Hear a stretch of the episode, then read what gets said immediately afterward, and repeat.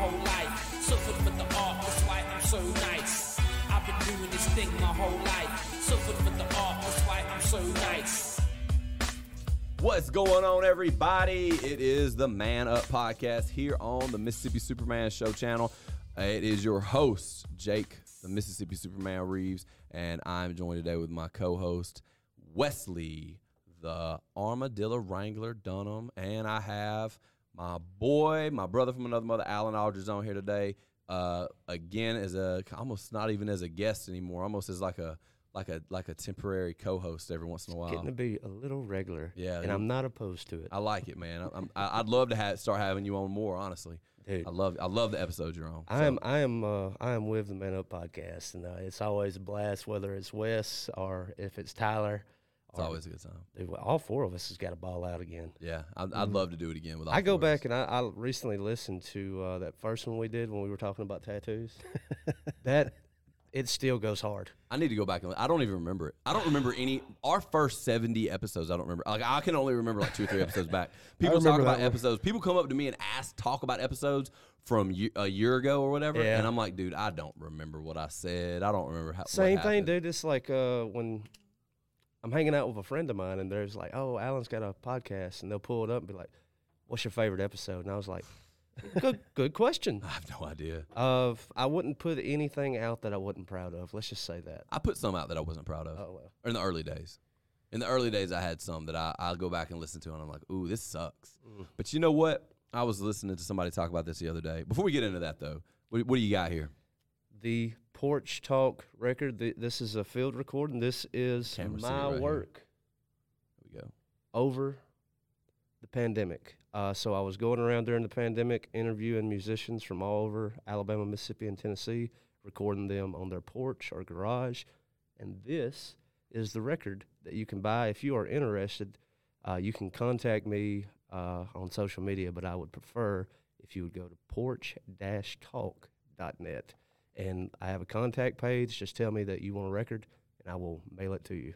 Nice. There you Hell go. yeah. So go to But- porch slash talk. Is that it? Porch dash. Porch dash talk.net. net. I'm going to put it up here. We got the little white album. Yeah, a little we got the. a gift to the Man Up podcast, Nice. man.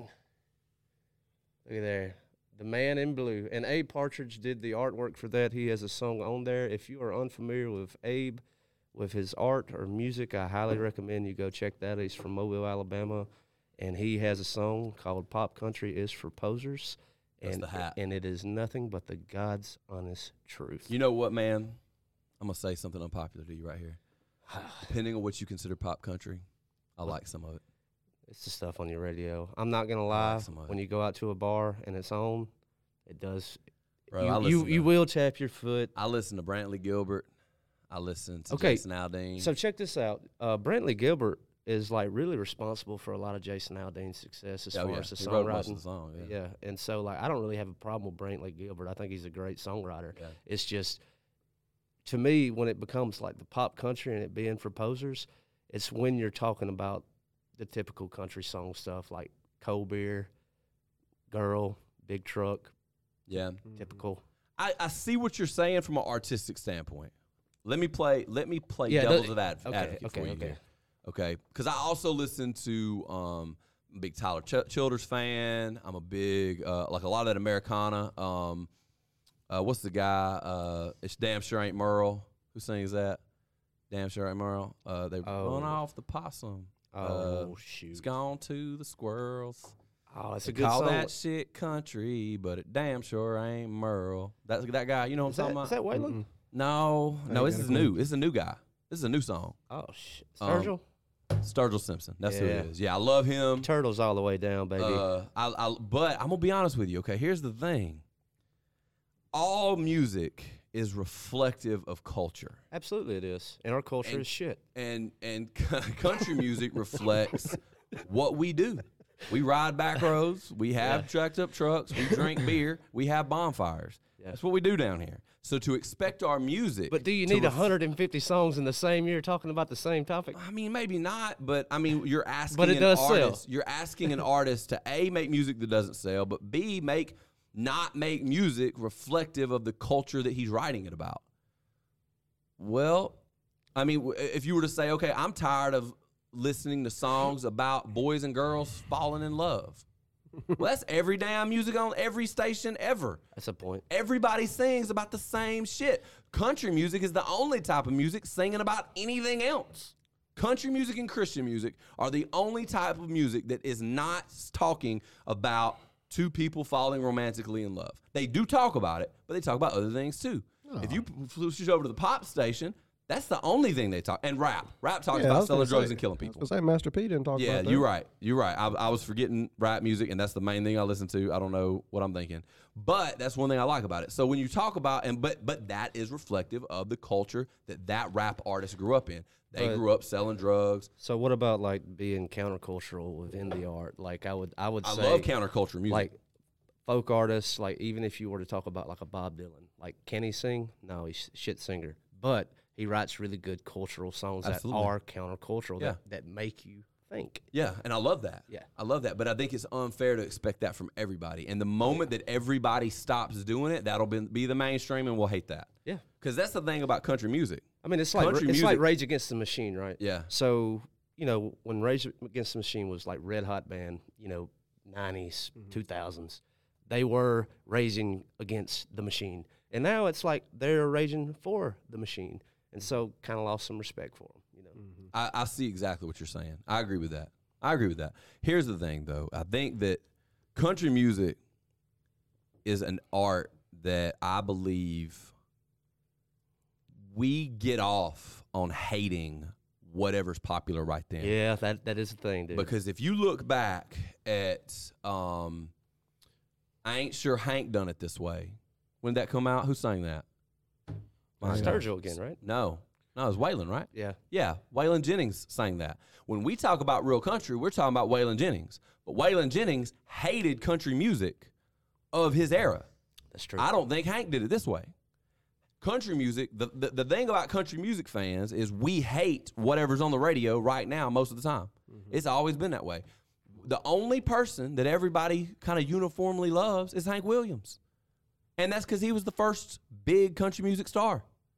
You know, I love country music. I love, now I don't love all of it. I cannot stand Dan and Shay. I cannot stand uh, things that don't sound country. But I got I have one guilty pleasure artist in country music that does not make country music at all. If I'm in the mood for country music, I won't listen to him. Don't say Florida Georgia Line. No, no. They have had. I did like I did like the song they did with Ti though. Okay, I'll give a little res- little respect on the name I, for that. I, I liked I, I liked that one. Okay, Sam Hunt. oh, dude, yeah, that he's got pipes too, though, dude. Yeah, Sam I Hunt, like him, dude. yeah, he's good. I like him. I like his music. I like his music. I feel it when he's the stuff he sings about, the stuff he talks about. You know, I like him. He is pop country. He is pop country. He is not making country music. He's making pop music for small town people. That's what it is. It's small town pop. But it's good. I saw him in concert and I liked him. Okay, I would go to that show. Now Luke Bryan, trash. Thank you. I hate Luke Bryan. I hate Luke Bryan more than any other musical artist in any genre anywhere. I can't freaking stand him. I can't. I hope Luke Bryan gets throat cancer. Dang. I, I- I hope he I hope he finds more success in a field to where he don't have to do it anymore. I hope he I hope he gets a six figure job you may like tell you college. why I don't like Luke Bryan. I never liked his music that much. I was never a big fan. But then I went to that uh, farm tour show they Oh. did right outside Starkville, and Sam Hunt was there. Luke Bryan was there. Chris Janson rocked it. Of Chris he did. Janson did amazing. He was the best there. The best performer at that concert was Chris Janson. Buy me a boat, man. That he killed the Oh, game. A little respect for Starkville because, like, if you were to go behind Rick's Cafe right there off 182, Mm-hmm. if you go to the back, a lot of the very prominent people who have been to Rick's over the years, such as Snoop Dogg, has signed, like, graffitied the back wall That's- of that's Rick's. So you can go back there and get you a little piece of history. That's pretty cool. That's pretty cool. Um, Afroman recently came to uh, Dave's, like, last year. really? I mean, now granted, is he a great musician? No, but I mean, like, you cannot tell me because I got high, it's not a banger. Bro, eh, Oh, you- for we are born. Mm. We are born knowing the words to Colt 45. Oh, I mean, I don't, Preach. I don't even know where I learned the words, but I can quote forty-five and two zigzags. It came from baby, it that's right here. we That's where it is, right from the heart. It's right here, baby. He's not, he's not that good, but I don't, I don't even, I didn't even grow up listening to that, but I can, Everybody- you know, I everybody can sing knows it it, yeah. word for word, Uh-huh. pretty much the whole song. Oh yeah, Pretty if, much it- the if whole it was song. to come on too, I mean, I think we all would be able to do that. Oh yeah, Yeah. I'll be, I'll be jamming. At No least doubt. the chorus. Yeah. At least the chorus. Now I do want to talk about something. I want to bring this up. I want to know what y'all's opinion is on it before I express mine. Oh boy. Okay. people, and you may y'all you may be one of these people Oh gosh. who call their dog or their cat their children. Mm-mm. Oh, don't like it. Don't get me started on that. Let me tell you I think. I might be a little spicier than you on this one. Let me tell you something. When you call a dog your, your child or uh, my fur baby, I got issue with that. Okay, big issue. Okay. You did not birth that thing. What about people that adopt children? That's different.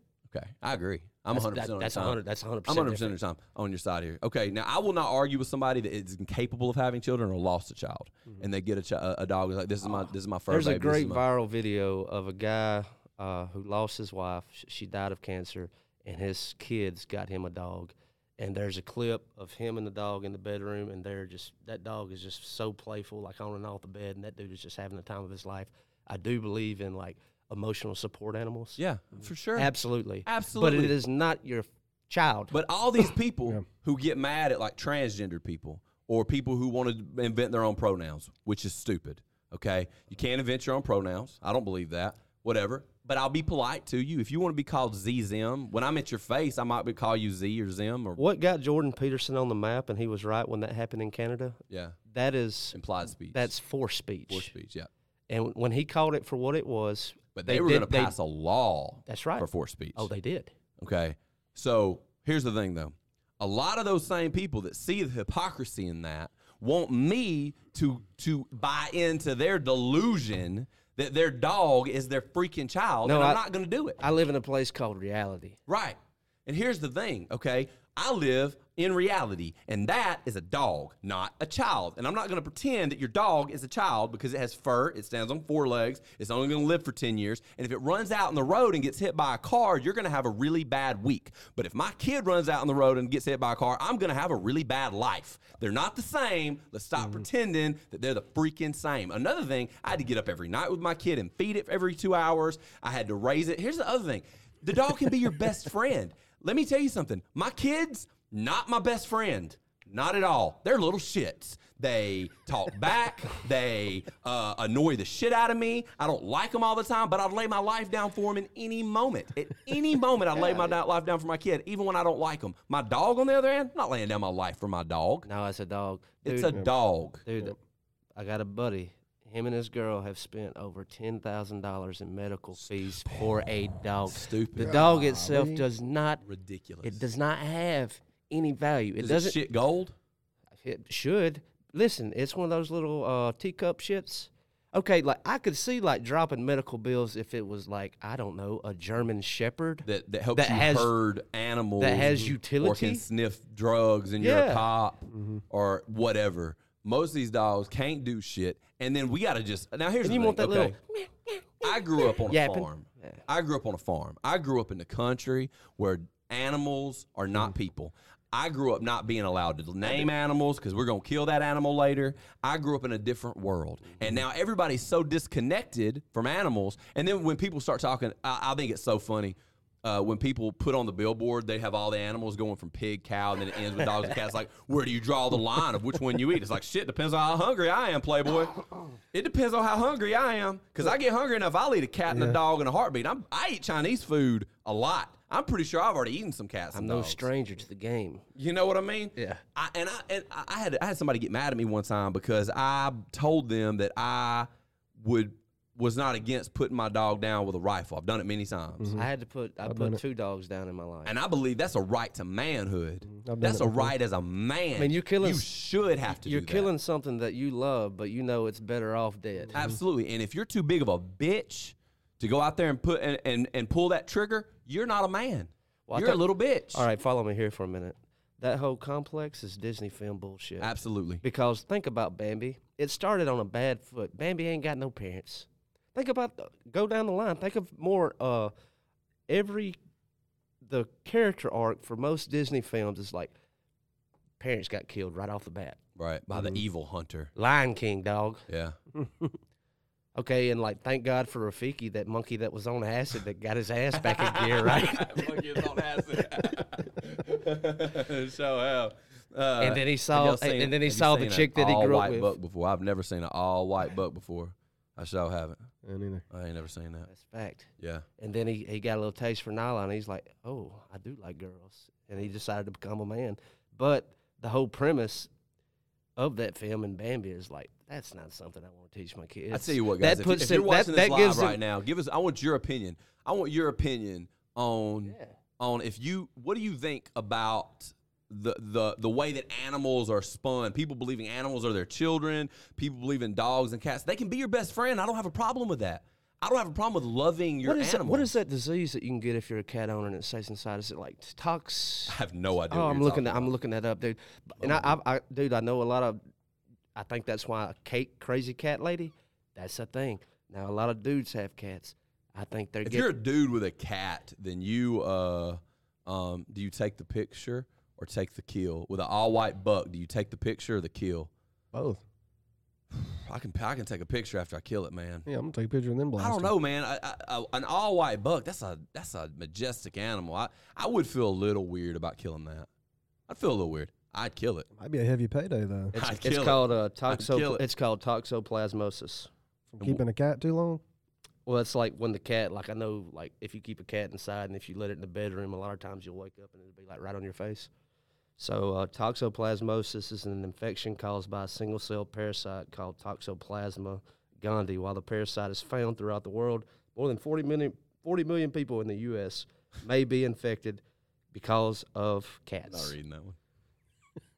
Forty? How many? 40 million in the U.S. what? And they probably don't even know it. I, this is not what I was talking about because I'm talking about. I'm, I'm talking about. I was talking. Oh yeah, I went, dude. I, I went. beginning. I went way. No, no, off. I'm following. I'm gonna go with you. We're gonna we're gonna we're gonna chase this rabbit, but I'm gonna back up first. We're gonna back up and punt, then we'll chase the rabbit. Okay.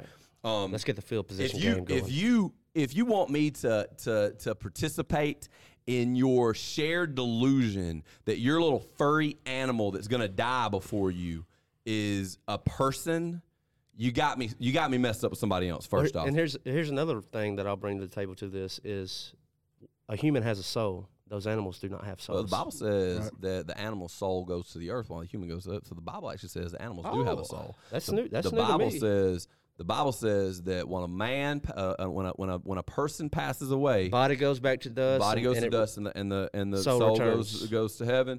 But uh, the Bible says that when a animal dies, its soul is returned to the earth. I ain't gonna lie to you. I've seen some good old dogs that looks like they had something behind the eyes. You know what I'm saying? Yeah, th- some animals do. That's the thing. That's the, and that's my rule for what I'll eat when I'm when I'm not starving. Yeah, I wouldn't- Is some animals you look at them and I, I- brother, I grew up on a dairy farm and I've looked at many cow in the eye.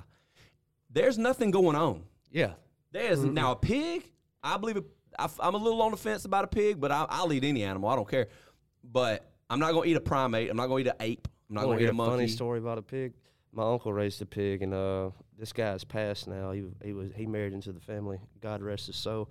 He was albino, and he was he was very Said he was catch them hands. he, he was very funny to look at, and he was also very funny just because of the way he spoke. He we were be. we were we were going out to slaughter this pig, and it's dead of winter. You know, it's, it's a pigsty. It's muddy. Got the 22. My brother puts the 22 right up to the head, pulls the trigger. Pig falls over. All right, we're getting ready to put hands on it and take it so that we can get it cleaned. Pig gets back up and start, starts walking around and just is moseying around. What? And here comes that guy. And I'm gonna back off the mic just a little bit so I can do it. She's got one last dance. Had to shoot the. We unloaded the whole clip in this pig, and it almost wasn't enough. And it's like there's like I guess their skull. It's like an alligator. There's a specific Yeah. place on that pig where you have to hit it. Yeah, that's how rabbits can be too. I'll tell you one time I was uh I'll tell you a story about this rabbit, man. I grew up so on the farm I grew up on we had we kept a lot of different things and one of the things we did was rabbits. And we had rabbits. My dad worked here in Columbus and would drive back home. And when we had rabbits, every night after supper, we'd go out to the rabbit barn and we would breed rabbits all night. We'd give every doe in the barn. We had about between 50 and 80 rabbits at any time. We usually had four to six bucks. Let's read some of the comments. I've been reading them the whole time. uh, we had four to six bucks, which because rabbits are are named just like deer are, bo- does and bucks. Yeah. We had four to six bucks, and we gave every single doe a right opportunity to mate with a buck, with one buck. Okay, if the bucks wouldn't mate, because some bucks just can't hang. I mean, you you you, banging, you know, ten plus does a night. You know. Anyway, They call it rough well- for a reason, well, rabbits are mean animals. They're not nice. They're not the cute little bunnies that you think. They're mean little shits. They'll scratch and bite you, and you got to hold them by the skin on the back of their neck, on their on their on their head. Um, I my dad picked up this rabbit, and the rabbit reached back and scratched the stew out of his arm right here, and he got mad, and he took the rabbit and he banged it up against the uh, the cage, and it broke the rabbit's rib, and the rabbit's rib went into the rabbit's lung and punctured its lung. So we're like, well, this rabbit's dead. Well, how you kill a rabbit is you take a you take a wrench and you bop it just at the base of its skull, right here where the neck meets the skull. You hit it with a wrench there, and you'll kill it. So the ra- rabbit was heaving, and and he was like, "Dang it, you know, I shouldn't have done that. Crap." So he takes that wrench, hits that rabbit. Rabbit quits moving. All right, so we take the rabbit, we put it in a plastic bag. Oh, we got some zombie rabbit action coming. Yep. Next thing you know, that rabbit come alive in that plastic bag and tore through it, ripped the plastic bag to shreds, kicked through it. So I grab it. I'm probably about nine years old. How Gave him a gas bop was it? on It's the got head? one lung at this point and fighting for its life. It in a was. It garbage wasn't really. Got It was hit over the head with a yeah, wrench. yeah. It's, It's had a bad day. It's out. It's out of it, right? So I grab that wrench got again, one last and I dance. reach above my head, bam, and I hit it hard, and it quits moving. So I stick it in a new plastic bag. We go back to work breeding rabbits. Next thing you know, that sucker just goes to kicking, and it tears all the way through that plastic bag again, again, second time. So my dad takes it again, takes that wrench, boom, hits it. You believe this some bitch come back to life a third time? Was it part cat? It had nine lives. had to have, had to have. There was another time I told this one on there. We made a short out of this one that ended up on the on the YouTube channel and stuff. One time we were gonna kill one and we were gonna eat it. My dad had a meat cleaver, and he pinned that rabbit down. And a bunch of people online said I was lying for this one, but I swear on my children's life that this happened exactly the way I'm telling it. Okay, as I remember, as I recall, this is the way it happened. He got a meat cleaver and he held the rabbit down on the tailgate of the truck with one hand. He had the meat cleaver in the other, and he hit it, and he forgot to sharpen the meat cleaver. The meat cleaver was dull, mm. so it mm. didn't kill it. So he starts hacking, and the rabbit goes to screaming, Golly. right? And he hacked and hacked. It's a thing of hacked nightmares, man. And hacked, and the rabbit keeps screaming and screaming, and I'm sitting there nine years old just watching, and the rabbit's kicking and screaming, and he looks at me, and my dad's like, "I can't stop Yeah. because I got to put it out of its misery." Now I know why you can't sleep at night. right?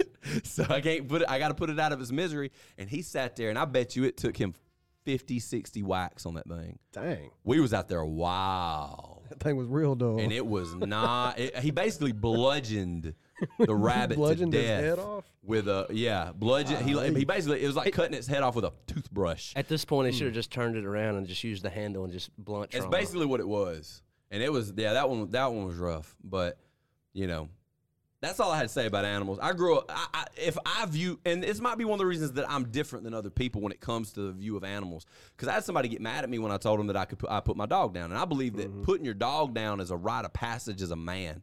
When that dog needs to be put down, there's Oh, no absolutely no reason to take that dog to the vet clinic. I don't care what anybody says.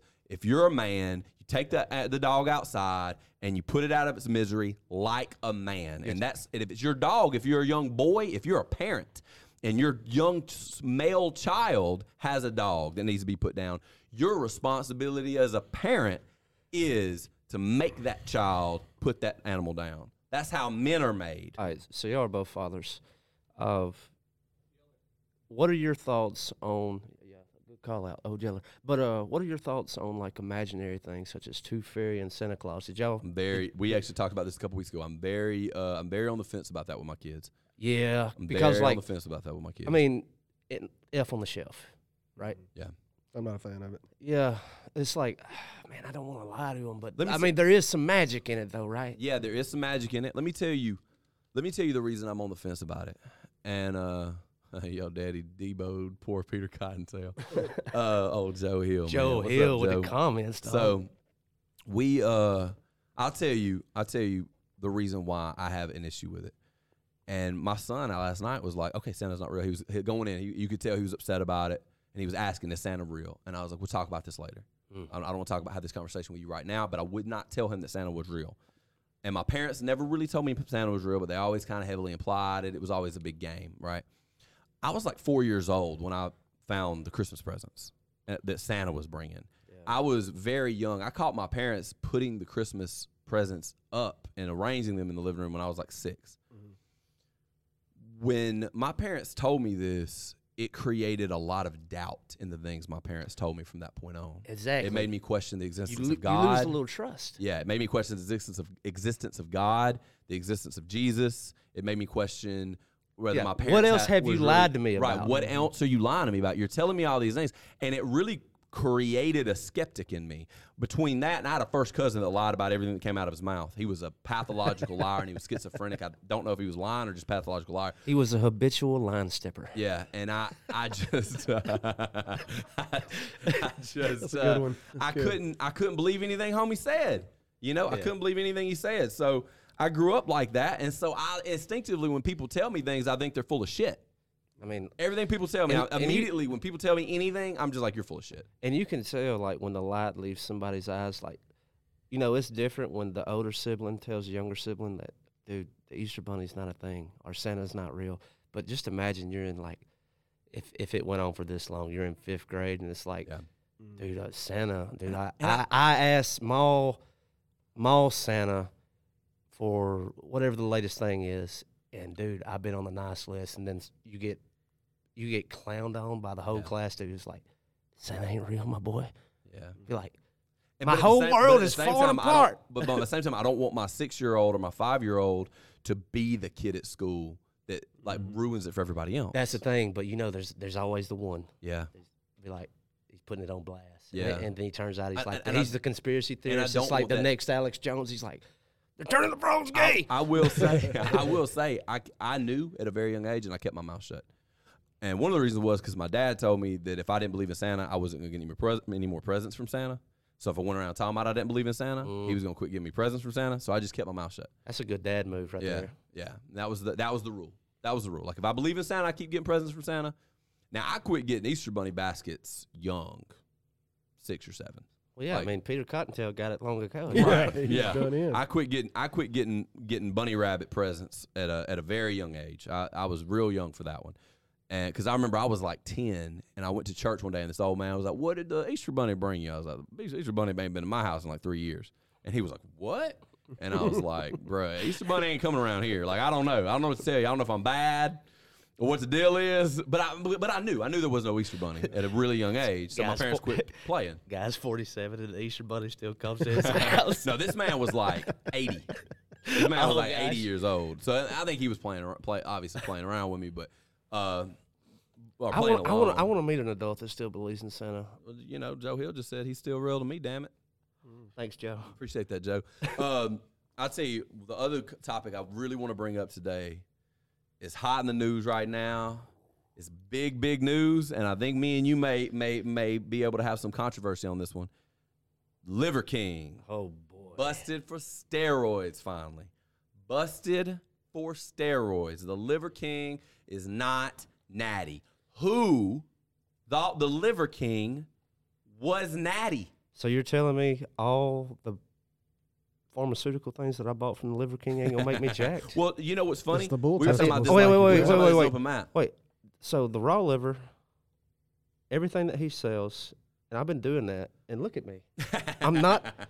Are you Well, eating, here's are the you thing. eating the bull balls, the mountain oysters? That's what Oh, it is. Okay.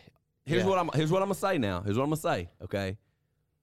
If you were to follow his diet without steroids, you probably would get lean.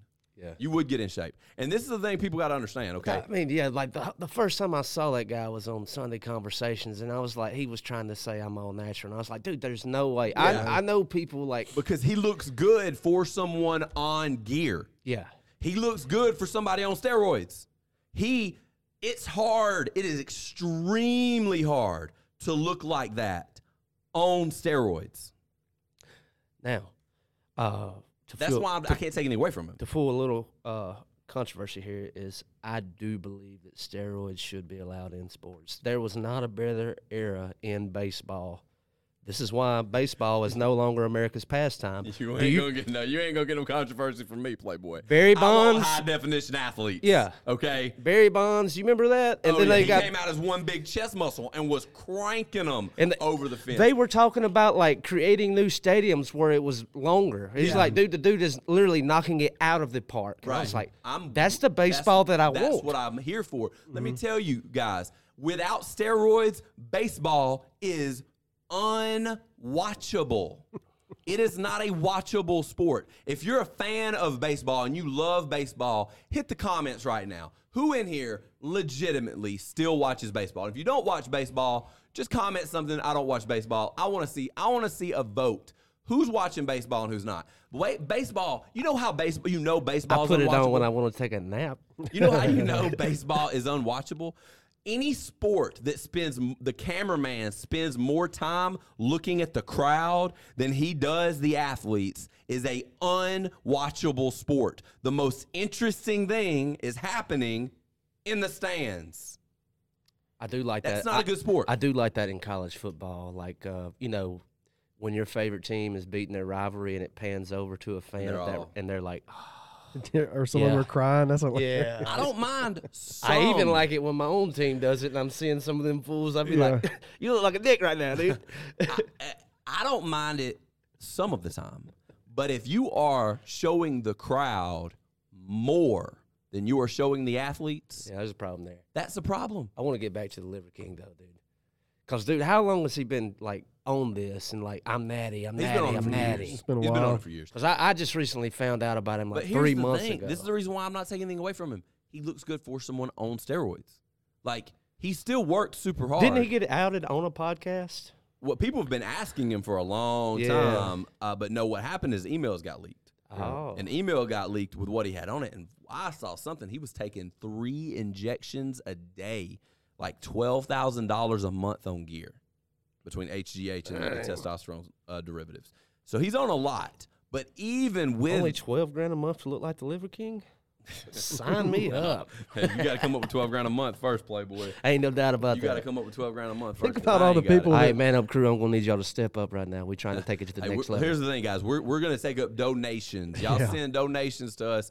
We got to come up with thirty six thousand dollars. So us a month. So us three can look like the Liver King. You're gonna watch the boys get real swole. Now, granted, Jake is the closest, but uh, I'm also I on need little. testosterone. I need a little. So yeah, I know. I, I'm not even gonna front. Why are people- I take 250 milligrams of testosterone cypionate a week. I don't give a shit. If you don't like it, fuck you. Like I also work out twice a day most days. I also like. I also kill myself in the gym and I watch what I eat. And I look like this. So I know the Liver King had to be on steroids because I'm not on like steroids, steroids, but I'm on like like I work super hard. I watch what I eat now. I could be better on that.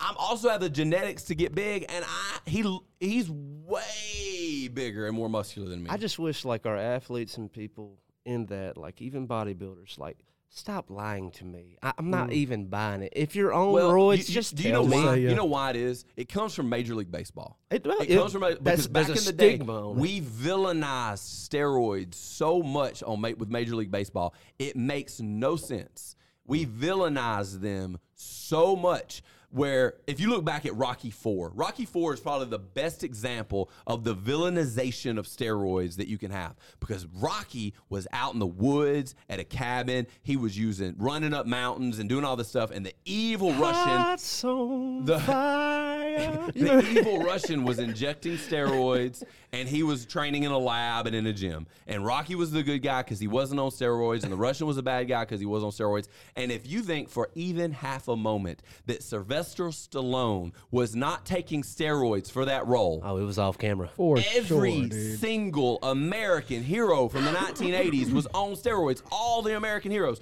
Hulk Hogan, Arnold Schwarzenegger, Sylvester Stallone, uh, all these guys, Jean Claude Van Damme, all those ripped action heroes. The the the the guys in the Olympics. The athletes, they were all on steroids. You can it's tell the when most somebody's on it. American thing you can do. You remember not only Barry Bonds, but you remember when Mark McGwire, like he was skinny going in, and then come out and he was just Just like a like just a monster. Yeah. It's like, Good. oh, yeah, that's, That's not the same Mark McGwire. Let me tell you something. The two things I hate. I, I, think we I should, am a fan. I Yeah, think oh, we yeah. should introduce steroids in the NFL, the MLB, and, and everything. NBA maybe not so much. I don't know. if It's going to make the NBA better. Definitely make the NFL better. Another thing is these new rules. I, saw, if- I was watching the NFL. Okay, the other day. NFL, they do that and make it legal in NFL. The careers of those athletes, I, I think you should only be at the league at that point for like three years because you are going to have Good. mental problems Good. from the concussions. I don't care. I could not give a shit I mean, less. you choose your own I path, right? Don't mm. care. You're making 180 Yeah. million dollars to play a game. That's right. I don't give a shit. I want high definition athletes that can decapitate you on a sack. I don't need quarterbacks that can play into their 40s. And that's the reason they're doing it. It's not about the safety of the players. The quarterbacks are the biggest investments. Oh, just think They about want Tom Brady to play into his Tom 40s. Brady this season. How many how many rough in the passer co- if you have sack been- have the been- have quarterback been now, it's a called. rough in the passer call. Yeah. Mm-hmm. If you sack the quarterback, it's a rough in the passer call. Dude, it's not my problem that you're 40. I like I'm a Tom Brady fan, but dude, I, you should have retired. I, I respect what he's done. Oh, I'm not gonna call oh, myself a fan, but he is undoubtedly a goat. He is an unbelievable specimen of an individual. Oh, he, I, I respect him so much, but there's nothing. I would like more than to see a middle linebacker from the Tennessee Titans rush through that offensive line. Put Derrick Henry and- as a linebacker. yeah, at 100 miles an hour. Yeah. absolutely crush his sternum in a sack and put him out for life. Here's the thing: you're not happy after you quit playing sports anyway. I don't care. I want to see how, like, if okay. you, if While you, we're on Tom Brady, is like, are you familiar with the FTX scandal? No, Sam Bankman Fried. Okay. don't know this, who that is. This might not The be crypto good. guy. Yeah. Oh yeah. Okay. So there was this FTX. It, it quickly became the number one crypto exchange, but it was a complete scam. The guy was uh, Oh, not. yeah, yeah, he was yeah, yeah, not. yeah. He was not only. Uh, giving money to the Democratic Party, he was also sending money to the Ukraine. It was all about. wow. It was all about the climate change. Like he was doing a lot of good deeds, and then my boy Tom Brady backs FTX, and he's like, "Get on FTX, use my promo code, and da da da da da." Turns out, like, okay, all these interviews with FTX, Sam Bankman Fried, like, turns out if you were buying Bitcoin or whatever shitcoin you were buying, you weren't even actually buying it. You were basically just giving them money. He was sending it over to Alameda, which where his girlfriend worked. By the way, don't look this up, boys and girls. There is a sex tape. It's gross. I didn't watch it myself. I've been told this. Sam Bankman Fried and his nasty girlfriend, but and others. It was a big sex cabal. And the dude is gonna walk away free. He stole forty bill wait, Yeah, people lost hundred and ten billions, billion dollars from people all over the world, and he donates forty million, and he's just gonna walk. Fuck that guy. Bro, bro, the the the world. Is he bought a so house in the Bahamas, man. The world is so rigged right now. The people at the top have they're- get away with whatever they want. Mm-hmm. And you, I'm going to tell you right now, okay? I take a different approach to this as everybody else. I look at the people at the top I mean, getting like, away with what player they gonna play, right? This is my this is how I what I see. When I see people at a certain level can get away with doing whatever they want, they can't go to jail. I mean, Jeffrey Epstein, I guess, being the exception, he finally got busted and, and went to jail. But the people, you can't tell me the majority of the people that are actually doing the wrong stuff were his friends, and you I can't. still, I still want to see the list. yeah, they're not going to do that. Oh, hell no, There's absolutely no way that's going to happen because the people in, in, in the people in charge of the country are the people on the list. The people Mm-hmm. who run the media and the government are the people on the list. If you don't think it's a, it's all a, a, a, a, a sham. I mean, Donald Trump when he was running for president, Dave Chappelle's bid on this is the absolute best in the world because when they when he talks about a star being born, he got on stage and was like, "The system's rigged, guys," and they were like, "How do you know?" He was like, "Cause I use it." Because I'm part of the system and I'm using it. Mm-hmm. And everybody's like, what? Yeah. Uh, he just exposed the whole thing. That's why people love Donald Trump. Yep. It's because he just expo- he admitted he was part of the system, but he exposed it. Mm-hmm. He exposed the whole thing. So You, but here's the worldview where I differ from everybody else. You know, when I see that, you know what I see? I got to get to the top. Yep. I got to join that club. But everybody likes to be to But away with whatever I everybody want. wants to be the the victim. It's Right. that victim mentality. That's the culture right now. That's why our culture is shit. Yeah. Every, everybody wants. Oh, talk- oh, woe is me. I'm gonna get in on this on Wednesday a little bit deeper, but absolutely a fact. Everybody wants everybody to care about them and baby them, and they want to make everything fair and equal. And here's there's a there's a real world problem with that because there is absolutely never going to be a time in human history that things are going to be equal. There's never going to be a time that things are going to be fair. There's winners and losers, boys Yeah. and girls. That is it. That's the bottom line. and if you change the government structure, you're just going to change who's in power and who's the new winners. Okay, and this whole thing is like when they were talking Probably about not. like making a bigger shift to socialism, I would argue it's more communist, but whatever you define the government that we have here, uh, let's just say we made every the, this equality and equity bullshit that they're spilling. If you was to cut the grass, the same people, maybe some others, if it was all equal, is going to rise. And I was like, It- so it- yeah, what it may hit happens? What what, what happens when they rise? Oh, we'll Power cut, we'll- a place oh, we'll, we'll- yeah, we'll cut the grass again. You cannot keep doing that. Yeah, well, you Mm-hmm. can with bloodshed. I mean, if you if every hundred years, probably the best thing that we could do is reinstate a very similar system to what we originally had in America every hundred years by completely toppling the government and and starting from scratch. And what's going to happen is every hundred years, a few winners are going to rise to the top. They're going to put themselves in a position where only they win. Mm-hmm. It's going to be hard for anybody else to win. And uh, they're and, and the thing is, they're either going to do it in the private sector or they're going to do it in the government or both. And that's what we're seeing now. Our system was set up in a place to make it very hard to rise to the top through government and just make everybody's lives miserable and rig the system through the government. So we're doing it through the private sector now. The private sector, Yeah. like now, you have these big corporations like Monsanto and and uh, you know the pharmaceutical companies that are that are rigging the system behind closed doors. They make us look at look at Kanye West talking about how much he likes Hitler. Jason Langford is correct. We do currently live in a techno Oligarchy. techno oligarchy. Oligarchy. Yeah, yeah, absolutely. I agree with that. Um, let's define oligarchy though. It's where it's like a king, man. Let's go. Let's go deeper though. Like what? Like when you talk about a- oligarchy, it's it. Well, it really comes because really that would it's uh it's the elite few running things. It's the it's the. But the question is, who is the elite? And I think we live in a country where we don't really know who that is. Well, that's the thing right now. Like what happened with Elon Musk yesterday uh, at 5 p.m. Eastern time. He had Matt, Matt Taibbi. If you're on Twitter, it's my favorite social media. I've never been on it. Oh, dude, it's it's just the best. You'd be great there. It's good and spicy. Yeah. But uh, Matt Taibbi began the Twitter thread unveiling what Twitter did during the 2020 elections. And so when this information comes out, the New York Times just ran an article today. All these news uh, papers, whatever you want to call them, they're just propagandists, went and ran coverage. This is horse crap. This is not real. This is what actually happened. But dude, all Elon is unleashing everything, and Matt Taibbi is doing all the journalism. And so you can get on Twitter and you can go look that up for yourself. What happened in the 2020 election? If people knew about the Hunter Biden laptop story and what really happened, we would not have a Joe Biden presidency right now. And it is because of social media blocking that story. Yeah. That is not a conspiracy. That is fact. And you would not have a war in Ukraine. You wouldn't have uh, energy crisis. You wouldn't have all the bullshit that we have right now. And I tell you, like uh, they are not allowing farmers to farm. And uh, when we come into a food shortage, probably middle of next year, It's gonna have it's coming. they're going to blame the farmers, and then they're going to claim it's climate crisis, and then they're going to try to lock us down again. Yeah. And you're seeing that with the billionaires right now who are buying up farmland. Bill Gates. Bill Gates, like a- he like- owns more land in Mississippi. Yeah, than It- anyone they're, else. They're buying up farmland everywhere because I think they see the food shortage coming, and they're trying to either a set themselves up to make more money through the, as they crank up the the cost of food, or Not only that, I'm not interested in your Beyond Meat and all this. Uh, okay, for the vegans and vegetarians, I'm not really hating on you, but like when you take something that's made out of beans or whatever the hell it's made of, I'm not interested in. it. I'm not. I don't want to eat it. I don't want any part. I'm not going to eat the bugs.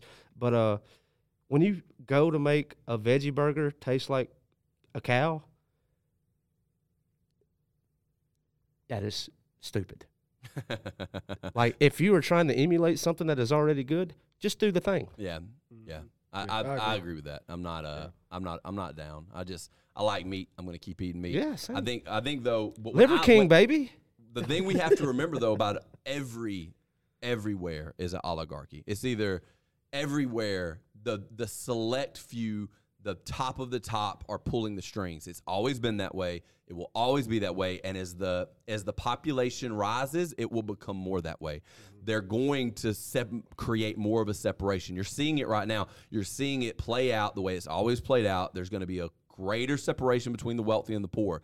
And if you want to sit around and bitch about it and complain about it, then you're a loser. That's what losers do. Winners figure out how to win. I was tell, I, I said this. I was famous, and uh, I'm in a mastermind group for martial arts school owners, and we were talking about uh, what happens if uh, um, what happens if we create a like we, America becomes a communist res- regime. We and I said I would join the mafia because winners win.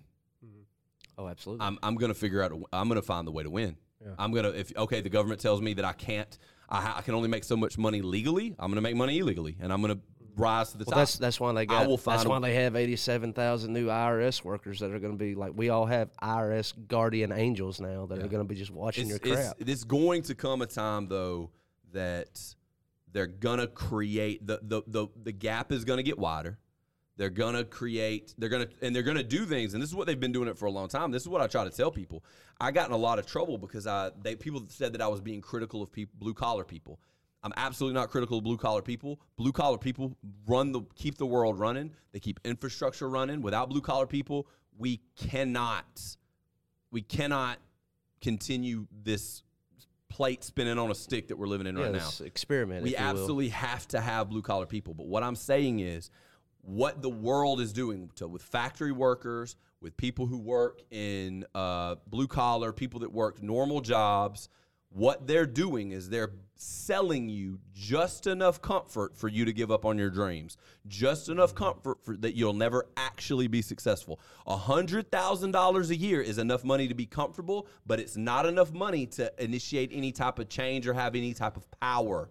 There's no money at a, there's no power at hundred thousand dollars a year. I'm not talking about comfort. I'm talking about when I tell people about limited thinking when it comes to money and and ways and and there are still ways. The great thing about our country still is as new industries come about, things like social media, things like uh, crypto, whatever, it creates opportunity for new millionaires and billionaires to be created. That's the that's the advantage of it. That's And the I- advantage of like the world moving forward. in what are you pre- say? previous episodes that you've done and you've talked about like I've seen it on the shorts as well, but like poor people use debt as a crutch. Rich people use debt as leverage. Right. Like leverage should always they live totally differently. yeah, debt should be always a leverage. Like As- as so what if so what if you got a credit card that's maxed out and you're trying to pay it off? Like leverage that shit somehow. Yeah. Like- as long as um as long as the the extremely wealthy can sell us a certain amount of comfort with pensions, retirements, hourly wage, paid for your time. As long as you're paid for your time, you will never be wealthy. It is impossible to be wealthy when you're when the amount of money that you make is linked to the time that you put into the work that you're doing. You have to create leverage, and leverage means the more leverage I have means that the less effort I do creates a larger outcome. So that means I can work two or three hours and make hundred thousand dollars, or two or three hours and make thirty dollars. That's that's leverage, mm-hmm. and then you put that money to work for you. If you are dependent on going to work Monday through Friday to survive, you're poor. That's what people don't understand. If you have to go to work Monday through Friday or whatever your hours are, or you can't survive, you're broke. You I don't care if you're making $100,000 a year, you're broke. Period. I'm broke too. I'm not mad at you. We're broke together. I'm just trying to not be broke. Okay? But we have to if you want to be if you want to set yourself up or your family up or your children up to be part of the elite class, and let's not act like we don't want that. That's one of the biggest lies that poor people tell. Poor people love to act like we don't wish we were in the big house. We want to be in the big house. Quit acting like you don't want to be in the big house. Quit acting like you don't want to have a yacht and you don't want to have all this stuff. You may not want to do the things you have to do to get there, because I don't either necessarily, but that's what you want. We want to live in the big house. We want to go in the house and see what's going on behind closed doors. We want to go and be part of the elite, but you can't because you're too caught up thinking like a broke person, acting like a broke person. Don't act, don't don't don't don't get mad at me because I don't know what I'm doing either because I'm not a billionaire. Okay, but the point is that when I say things like that, you guys get mad. You guys get angry at me, and I get hate comments. Happens all the time. Happens every time I say things like this on a live. Happens every time I post these shorts online. I'm going to say it again though. If you're working for your money, if you're punching a time clock, I don't care if you're making 40, 50 dollars an hour. I don't care if you're making $100 an hour. You're broke. You can't compare to the elite and you're not in a position to influence change in the world. And if you don't have an ability to influence change in the world, you're broke and you don't have any power. You're part of the masses. Part of the sheep. Maybe you don't go along with all the things the sheep do, but you're still just part of the sheep, and there's nothing you can do to change it. So you got to figure out a way. And this is the reason why I do the podcast. This is the reason why I have a YouTube channel. This is the reason I have a vlog. Is I'm trying to leverage myself into a position because social media gives us a very interesting opportunity to have influence without that money, mm-hmm. and maybe even get some of the money through the social media. But it allows us to be heard without money. I don't have a lot of money, but that's the way that that's the way that it works. Okay? I'm not mad at the elite for being the elite. That's the difference between me and a lot of other people. I'm not mad because you're in the big house and I'm down here in the slums. I just want to figure out how to get to the big house. Mm-hmm. I want to figure out how to how, how to create change, and then through that change, I can help people. When I have a hundred million dollars, now I can help people. Mm-hmm. Now I can now I can truly, or if I have a hundred million followers, or even a million followers, I feel like that's a number that now you can start having some influence. But the problem with it is though, now we live in this era of media censorship, so that when you do get these, if you don't go with the narrative that the people in the big house oh, are they're saying, gonna, they're going they're going to shut you down. they're going to take your voice away. They're going to shut you, shut you down. So you got to figure out a way to set up yourself to have influence Dude, I and lost have enough money. I lost my original Twitter account, like uh, for calling out the bullcrap during the pandemic. I, I was like, you know, uh, the stuff that they're telling you about COVID is not true. The stuff that they are telling you about those masks are not true. Next thing I know, I go to log in. Now I've been, I'm gone. yeah, it's control, man. Yeah, dude. control. I didn't have like the biggest following on that account. Now, granted, like Elon Musk did reinstate it when he came back, but I shut that account down because I had already started a new one. I was like, I'm not playing on that one anymore. Yeah. Wow. So, so Elon uh, reinstated your old account. So it's Yeah, not just the big players. No, not no. You you can you can affect change on that platform now that Elon runs it. All you have to do is But if tell you, don't, if you don't have a platform big enough that people are seeing it, it's not going to matter though. Well, I mean, you can direct, directly go like that's that was the big thing. Like last week with Twitter, like Elon Musk was asking. He's like he took a poll after he did a poll on whether Donald Trump should be reinstated or not, and fifty two percent of Twitter users uh, said yes. So Trump was reinstated. Trump has not tweeted, and then it was also interesting because Elon's a very smart guy. Uh, he did that to get rid of a lot of bots on the platform. Yeah. And then he did another poll that's he was like, should all accounts be restored that were kicked off here? Because if you're letting uh, the Ayatollah be on Twitter and not Yeah, letting n- Donald, not Trump, Donald Trump, no, right? that's kind of it's wild. it doesn't make sense. It's crazy. Yeah. And so like because they're shutting down people that are speaking against the narrative. And here's the thing: I'm not a Trump fan as much as a lot of other people are. He did Uh, things I liked. He did things I disliked. same dude. I'm not a like, big Trump guy. I'm not a Trump apologist an either. Yeah. I'm an anti-censorship guy. That's right. So I, I didn't vote for Trump uh, either election. I didn't. I voted Libertarian both times. Um, I, I but the thing about it is, is he w- exposed and worked to expose and said things that went against the narrative, and you can't do that. You can't go against the narrative. It's the reason why Andrew Tate got canceled. It's the reason why Donald Trump got canceled. It's the reason why so many people are canceled. You just can't do that. And the the fact of the matter is, if you the only people that are really effectively, in my opinion, the only people that are really effectively speaking out against the system are Andrew Tate and Donald Trump, whether you agree with them or not, and now Elon Musk. Elon Musk is probably right now Okay, well, the most influential anti-narrative person, and the only reason that he's able to do it is he is a billionaire. And he also holds the keys to one of the hottest social medias right now.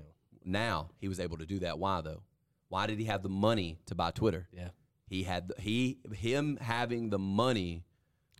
Uh, he had the money to be able to unlock the censorship. The only thing that makes the world move That's is right. money. That's right. You got so- you got to quit villainizing the money. The money makes the world move one direction or the other. It's I used for evil and it's used for good. I want to move us because this is perfect sense. I want to move us on to the uh, Yay, Con- the Kanye, Kanye West. West. Because okay, so after uh, Ye was recently re-suspended on Twitter for dropping a Star of David that had a swastika inside. Right. If you look into the meaning of that logo, you'll know. Religious symbol. Right. Yeah. So and but like people automatically jumped the gun and took it out of. But it, and he was uh, back on Twitter suspension for Yeah. in, inciting violence and like can an image actually incite people to violence? Possibly. Uh, That's a strong. That's a that's a that's a that's a that's a very good yet slippery slope argument. That's right. So, uh, but I'm not the biggest Infowars watcher, but uh, I hop on Twitter. Uh, I think it was Thursday, and Can we pull this clip up? Can everybody we pull up the Infowars clip of Kanye West, Mo? everybody is, sh- is is sharing that viral clip of, and I want to quote this in context here because I don't want people thinking that I do, but Ye stated that he loved Hitler. He yeah, he liked Hitler. Liked Hitler. Yeah, he liked he liked Hitler. Yeah, let's pull let's pull up the whole the whole thing. Um, now the And original shout out to Jason for like being real hot on the chat there, bub. Yeah, appreciate you guys commenting. Um, the thing that I really okay, so let me let, let me dance around my words so I don't get canceled here. The first thing you have to understand is what he was saying. Okay, Hitler built the autobahn. Hitler created some things other than the atrocities he did that were good. Now then he went and canceled those atrocities Well, out sorry, by killing six million not million Jews, which Kanye West does not believe happened. Kanye West is a Holocaust denier. He believes that he didn't do that. So that's why he said he liked Hitler. Um, I am not a Holocaust denier. I 100% do believe. Oh, it that did- it did happen. Adolf Hitler. It did yeah, happen. for sure. It happened. It's it's history. It, you know, I do believe that. All right, let's pull it up. Um, let's pull up the clip right now of Kanye West. He thinks it didn't happen. Yeah, oh, there, Yeah, a he pretty denied it. He's, yeah, Really? Yeah, and I, is he a Black Hebrew Israelite now? He listens to Farrakhan. I would s- I would Yeah, say so. He's a he's a Farrakhan he's a Farrakhan believer, but there's some Farrakhan believers that aren't. Let's pull it up. Let's watch it. Is that him in a mask? Yeah, he's wearing a mask. Well, that's right. You're not Hitler. You're not a Nazi. You don't Oh, deserve man. to be called that and demonized. Well, I I find see I I see good things about Hitler also. The Jew I love everyone, and Jewish people are not going to tell me why they're playing you can love, um, you know us, movie, and you can love what we're doing to you with the contracts, and you can love what we're you know what we're pushing with the pornography. But this guy that invented highways, invented the very microphone that I use as a musician. You can't say out loud that this person ever did anything good, and I'm done with that. I'm done with the to each other. classifications. Every human being has something of value that they brought to the table. He's not wrong Especially. Hitler. How about that one? Ari Emanuel, how you like that one? Hey Rahm, you gonna do anything to fix Chicago? They want to separate and confuse the Christians and make us afraid to stand next to each other. A Christian can stand next to anyone. We can go visit R. Kelly in prison. We can go talk to Harvey Weinstein. That's what Jesus did. Yes, because Jesus can save everyone. And but if the Zionists can get us so afraid that they're gonna do what they've been doing to me, attempting to put me in jail, freeze my accounts, smearing me on the media, you know, all of these things, you know, you put on the whole armor of God, and they will not be able to break your spirit. Okay, there you have it. Yeah, so um, And there's an interesting take. that was an over three hour stream on Infowars, and I did. I watched every bit of it, and dude, I'm telling you, the entire three hours, Ye was on that shit the entire time. He would not let it go. He went on Lex Fridman's podcast. Lex is a Jew, and like Lex is known like if anyone's on YouTube, you've probably seen a Lex Fridman podcast being like in your algorithm because he just he's in everyone's algorithm. Yeah. because he's he's a really good interviewer, and like that was a really good podcast with Kanye because he really or yeah he tried to sit down and oh, rationalize. I think you're good. Well, all this dead name and shit, you know. Oh my God, I'd hate to call Elliot Page Ellen, you know. I think you can just say whatever the fuck you want Yeah. and forget everybody else. That's what I do. Yeah, Uh, but but what, with, with this type of thing, I am a tall, blonde, white man in the South in America, so I have to be very careful with the things I say. I see what he's saying. I think that jumping to an extreme example that way, especially when you're already being accused of being a Nazi, um, well that that is that dangerous. he he called that out later on the program. It was it was toward the last little bit of the program. He said that if someone is going to call me something, okay, I'll embrace it completely. yeah, but you shouldn't. No, that's the point. I wouldn't embrace anything that somebody calls me. If somebody calls me a Nazi, I'm not gonna be like, You like Tom? yeah, you I'm like Tom Nazi." MacDonald? I don't know who Tom MacDonald is. He's he's probably my favorite rapper right now. okay. Check him out. He has a song called Names. And the point of that song, like he doesn't talk about rap or like he doesn't talk about murder or killing people or gang violence like predominantly rappers do. Mm-hmm. Tom MacDonald talks about making cultural change. It's, Oh, I have seen him. Yeah, it's yeah, counterculture. And so his song Names is talking about like you can call me this, call me that, call me this. I don't care what you're calling me because it it has no weight on me because I don't care what you fucking think. Yeah, I agree with that. I agree with that, and I think I think that's a true masculine mindset uh, of the world. Like I'm not interested in what you're saying about me. The point is this, and that's the Andrew Tate thing too. And and I don't always I don't like the way Andrew Tate says a lot of the things that he says. The point of the matter is, a lot of the things he say says are statistically true. Now, does that mean that all statistics? Is Well, I mean- not like Andrew Huberman because when he does talks about the about way that Andrew Tate puts things though, like it's it's like to the next level. Although he says things that are true, like the way he says them, right, rubs you wrong. right. And the other thing, here's the thing I'm going to say about Andrew Tate. Okay, Which One- he, he got reinstated on Twitter too. One of the big Right things move. that Andrew Tate says that people don't like is in a relationship, that woman it, with me, the woman is expected to be obedient and submissive and loyal. I'm going to be in charge. I'm going to run the show and I'm going to cheat. I'm going to I'm not going to be loyal. At least he's honest. 99% of men who make more than a million dollars a year, I'd say 90 I'd say 90% of anybody making more, than $400,000 a year is not loyal to his wife. Most of these rappers, actors that we look up to, celebrities, they're cheating. They're having sex with other people. Supermodels. These people are they're under a level of um they're under a level of temptation that we can't fathom. Andrew Tate is at least man enough to admit it. Mm-hmm. Here's what I expect. This is what I want from my woman. I want a very feminine woman who has my back, who is loyal to me, To be the is not going to clubs, To raise the children. Right. And here's the thing. Keep the house. Now. I, on the other hand, I have a very traditional marriage. I, I have a I have a wonderful wife who is submissive. My wife, I'm the leader of my household. Very I don't bi- have a problem saying very that on here. biblical. I, I'm the leader of my household. And how about it? It works. And it, it for for I, and I have been Go figure. My wife has been the glue that has held our relationship together. If it weren't for her, I don't know that we'd still be married. But my wife is very feminine. My wife follows my lead.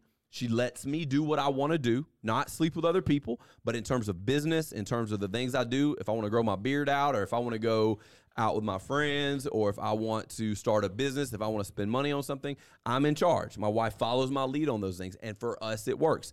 That's also, those are all qualities that I find very attractive. Women who act like men, women who are dominant, do not, uh, are not attractive to me. Okay, it's just it's just my thing. Now, does Andrew Tate say some things that I've disagreed with? Yeah, he talks. He said you know he didn't like Brazilian Jiu Jitsu, for instance.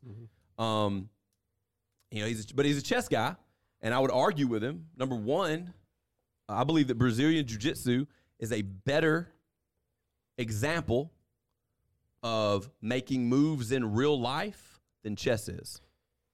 This is this is more of a Mark thing. And I'll, I'll explain this one. This is this is a real thing, and this is what is happening in our culture. Uh, personally, like I'm out, meet this chick at the bar. We get to talking. Okay, she starts talking masculine things to me. She's talking about like Essential says top G. job top G. job opportunities, how much money she's making, uh, the place that Turn she's off. looking into the, and I'm like off. immediately, I, Turn I, off. I do not care about your things. I don't care at all. Mhm. It's a turnoff. When I meet a woman, and we're we're gonna dive in this. Mark, Dr. Mark Romano will be on next week, and we'll be talking about relationships next week. Make him laugh for so me. y'all y'all make sure that y'all are tuning in to that episode. it's gonna be amazing. Um, but women tend to not understand men. While we are materialistic, when you try to flex those things to us, that's a turnoff to us. Mhm. I do not find that attractive. I don't want a woman who has money. Uh, Or I don't. I don't not want her because she has money, but it's not. It does not add to her value Dude, at all. And my buddy's right there with me, and he's like, "Dude, you just completely, screw, you completely screwed that up." And I was like, "I don't want I don't that." want her. And he was like, not- and he, I was like, "If you want it, you go get You, it." do you want to know that men- that mentality right there? And again, we'll get into this next week. That mentality is the reason why women act masculine and the reason that they can. Women can act any way that they want because most men are so pussy starved that they'll take anything. Yeah. If oh, if a woman will show me any amount of attention at all, I'll let her do it, and I'll let her act any way she wants because I'm just glad that I'm getting some. And then you get guys who have expectations for women, and most of those men are pretty high value. The men who are high value and have options have the ability to have expectations for women, because for a lot of men, the only reason you're getting any is because you bowed down and were were willing to to uh, act a certain way or have her act a certain way. What we call a male feminist. Or a beta if nothing else Yeah. or omega I would um, maybe a gamma. yeah a gamma um the the modern man and it's the reason why women leave men 80 to 85% of the time divorces 80 to 85% of divorces we'll say 80 are filed by women um women an unbelievable number of marriages are sexless because you're married to this guy who's a neutered little feminine woman like creature. Society has told women to be more masculine men to be more feminine. Men are no longer as attracted to women as they used to be. So a lot of men are checking out of the dating world. They're no longer as interested in going out and finding a wife as they used to because finding a wife is no longer the good thing that it was. When the bible says when you find a good wife you find a good thing. You find a you great find a thing. good thing in a mm-hmm. in a good wife. A good woman will change your life. There is no decision that is more important in your day to day life who you that marry. will have a bigger impact on you than the woman you marry. And we we get into this idea that okay, well let's and if if that's your personal view, that's fine. If you want to negate the traditional way of doing things, I'm cool with that. I don't have a problem with how you live your life. You have the right to live your life in any way that you see fit. That's fine. But the point is, I don't want that. And don't tell me that I'm evil because I like a feminine, submissive woman because that's what she likes. I've never forced my wife to be feminine. I've never had to force her to be submissive. It's been the from the beginning she told me that's what she wanted. And to villainize her or villainize me because of the type of relationship that we have is absolute lunacy. And not to mention the fact that the the construct of marriage is absolutely falling apart right now. People are getting divorced, men are killing themselves in a right and and this is another unpopular one and we're over time but I'm going to keep running with it. Um men, you know, Jason David Frank, the Red Ranger, I'm sorry, the Green Ranger, White Ranger. He just passed. He just committed suicide. Um, men, and I don't think he's a good example of this because I think a lot of people, when you talk about male mental health, I think that it is poorly treated, even when it is treated. I believe that most men, when you go to therapy, what the majority of therapists are telling you, what the majority of mental health is teaching, does not apply to men. I think that it teaches you to, not all the time, but it can teach you to be a loser. Um, it teaches you very feminine ideals. And men are living in a world where, A, we feel useless. We feel trampled on. We feel forgotten. We live in a world where we're no longer necessary. The government has now taken the beta or the alpha role in the household, and the women have taken the beta role in the household. The government is the ultimate protector. We're told not to defend our kids. If your kid gets raped, You and you go oh, kill him, you're a murderer. You're talking about Loudoun County, dude. Let me tell you something. That that is why Virginia elected that Republican governor. It was over the trans uh, kid that was. It was a dude identifying to be a girl, and he was assaulting and raping those girls in the bathroom. Right. And the mamas and daddies weren't for that. They started going to the school board meetings, and and then Let next thing you you right know, now, Glenn those Young, mom and Glenn- dads are a bunch of pussy bitches. but Glenn Youngkin won that election, and they they spoke with their vote. if you are a parent and your child is being molested in a bathroom, that dude should be killed. if you first call- castrated, if you call the law, if you go to a school board meeting over it, you already lost. but they won, dude, by doing that. What what happened to the person that was touching the kids? I have no idea what happened. Exactly. They didn't win. A win would be that dude's guts being strode down Main Street I don't and dis- him hung from the highest tree. I do not disagree That's with that. how you win. Let me tell you something. If you touch one of my children, I ain't calling 911, brother. we, we have we have seen the vlogs, okay? okay. oh yeah, I bought you know, I boxed my daughter's boyfriend yesterday. That's going to be a great dude, I- vlog. I, do want to get back to Kanye, and I, I have some questions that uh, Jason. I see that you're very in tune with what's going on uh, to the audience and to y'all with Ye right now. Do you think that Ye is acting of his own volition, or is he a puppet no, I think, he- somebody I think else? he's acting of his own volition, probably. I think he is. I think everybody else. Okay, hear me out. Milo Yiannopoulos, he ran, started working with Trump in 2015. He's a big part of why Trump won the election in 2016. Ran a really good campaign. Okay, he gets outed by Trump. He gets outed by the Republican Party. What do you mean by outed? Like they shoot him away after, Okay, like okay. They kicked him to the curb after they got blackballed. got blackballed. Yeah. Yeah. after they got what they wanted. They got their guy. Okay, well, Milo Yiannopoulos was recently on a podcast, Timcast IRL, and he said that he's going to dedicate the rest of his life to destroy Donald Trump and the Republican Party. Now, next thing you know, he is the advisor after Ye says that he's running in 2024 for the presidential election. Next thing you know, the political advisor is none other than Milo Yiannopoulos. Then Milo hooks Ye up with Nick Fuentes, who is mostly known as a white supremacist. I haven't listened to Nick enough to be able to confirm that or not. I don't know anything about Nick other than what I heard with him and Ye on of Was he the other guy that was on the video? Yeah. Was that the guy on the right? He was he had the blue hoodie. Mhm. Yeah, that was Nick Fuentes. But uh, so Nick Fuentes and Ye go to Mar-a-Lago, and they're calling this dinner gate now. Milo set that up. That is going to be very detrimental to Trump because if you remember, during Trump's presidency, uh, you know, they was like, "Why won't you renounce white supremacy? Why won't you?" Re-? That the media was always asking that, and he did several times. But they was like, "You need to do it again." And then Nick Fuentes, the biggest possibly right now white supremacist, and Ye are in Mar-a-Lago at a dinner party. What's going on? And the media has not shut up about it. It's been four days. Next thing you know, uh, Milo gets Kanye and Nick Fuentes out to West Virginia to Tim Pool's compound, and they're doing Timcast IRL. It lasts 25 minutes before Kanye West storms out, and you see Milo just smiling. He loves it. Next thing you know, they get on a private jet. They're in Austin, Texas.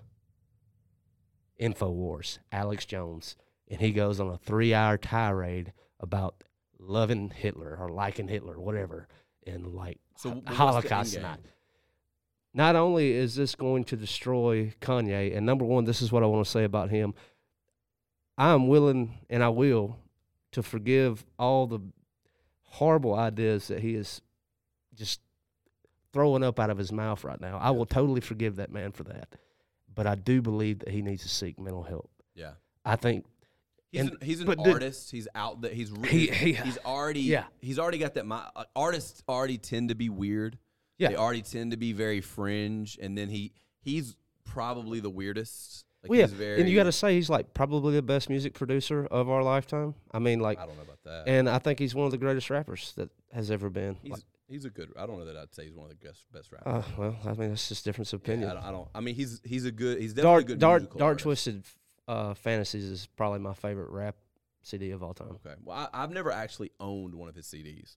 I've only Oh, I hear the stuff. It's the radio. Yeah. I've never been a big Kanye West fan. I, it's just I've never. I wasn't for the longest time. What really turned me on to Kanye when he produced uh, Kid Cudi's "Man on the Moon," one and two, and then he did Kid Kid Sees Ghost. It wasn't as good, and then they recently did a "Man on the Moon" three, wasn't that good. But um, "Man on the Moon" one and two is really good, and like the production and like everything that Ye did on that couldn't have been no better. But uh, like just back to Ye just for a second.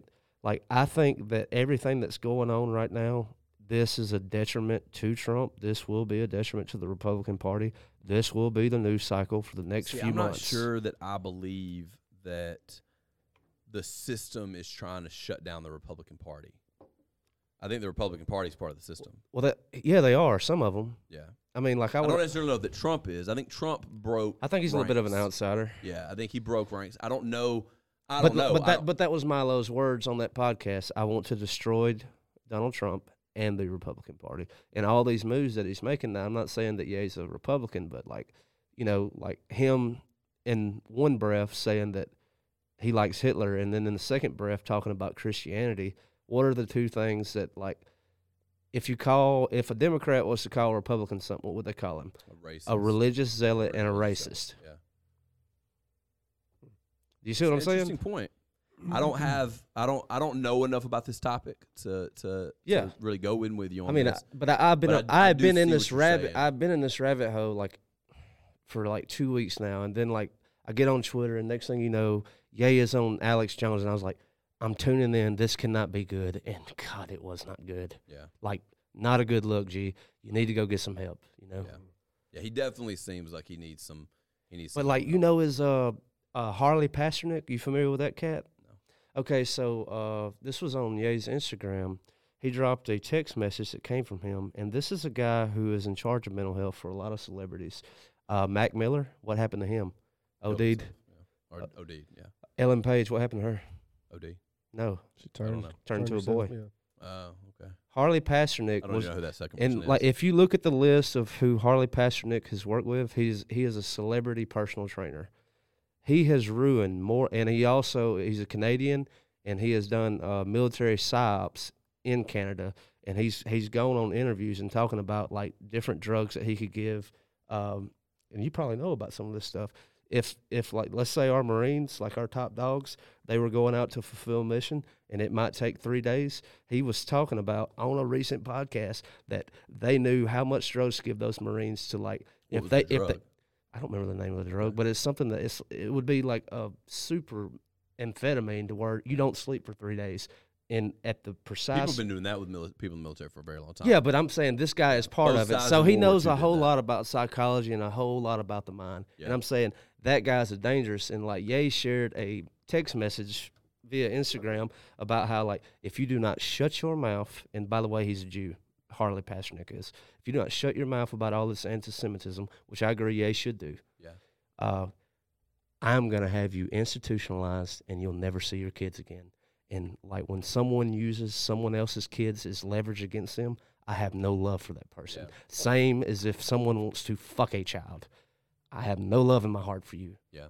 Leave the kids alone. Yeah, if you're touching kids, that's that's the that's the like I can I can overlook any other like sin of a person than that. Like I can overlook if you murdered somebody, I can kick it with a murder. I have. I've had friends that were murderers. I can kick it with somebody who's stolen. I've stolen. I, I, I can kick it with somebody who uh you know was a con man. I can kick it with somebody who you know does a, a lot of terrible Yeah, things. But if you're The- in if you're in the, pedophilia, the uh, one thing that I way. will not forgive and be friends with you for is pedophilia. Like if you're touching children, that's the that's the that's my that's my one bugaboo. Mm-hmm. Um, that I just can't I can't I can't can't do. You know. Um. Yeah, that you've you've kind of got me off on a on a topic here though that I don't have.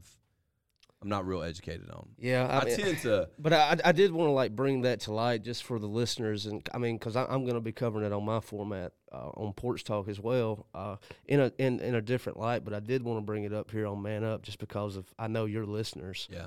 and I wanted them to be aware of this. Yeah.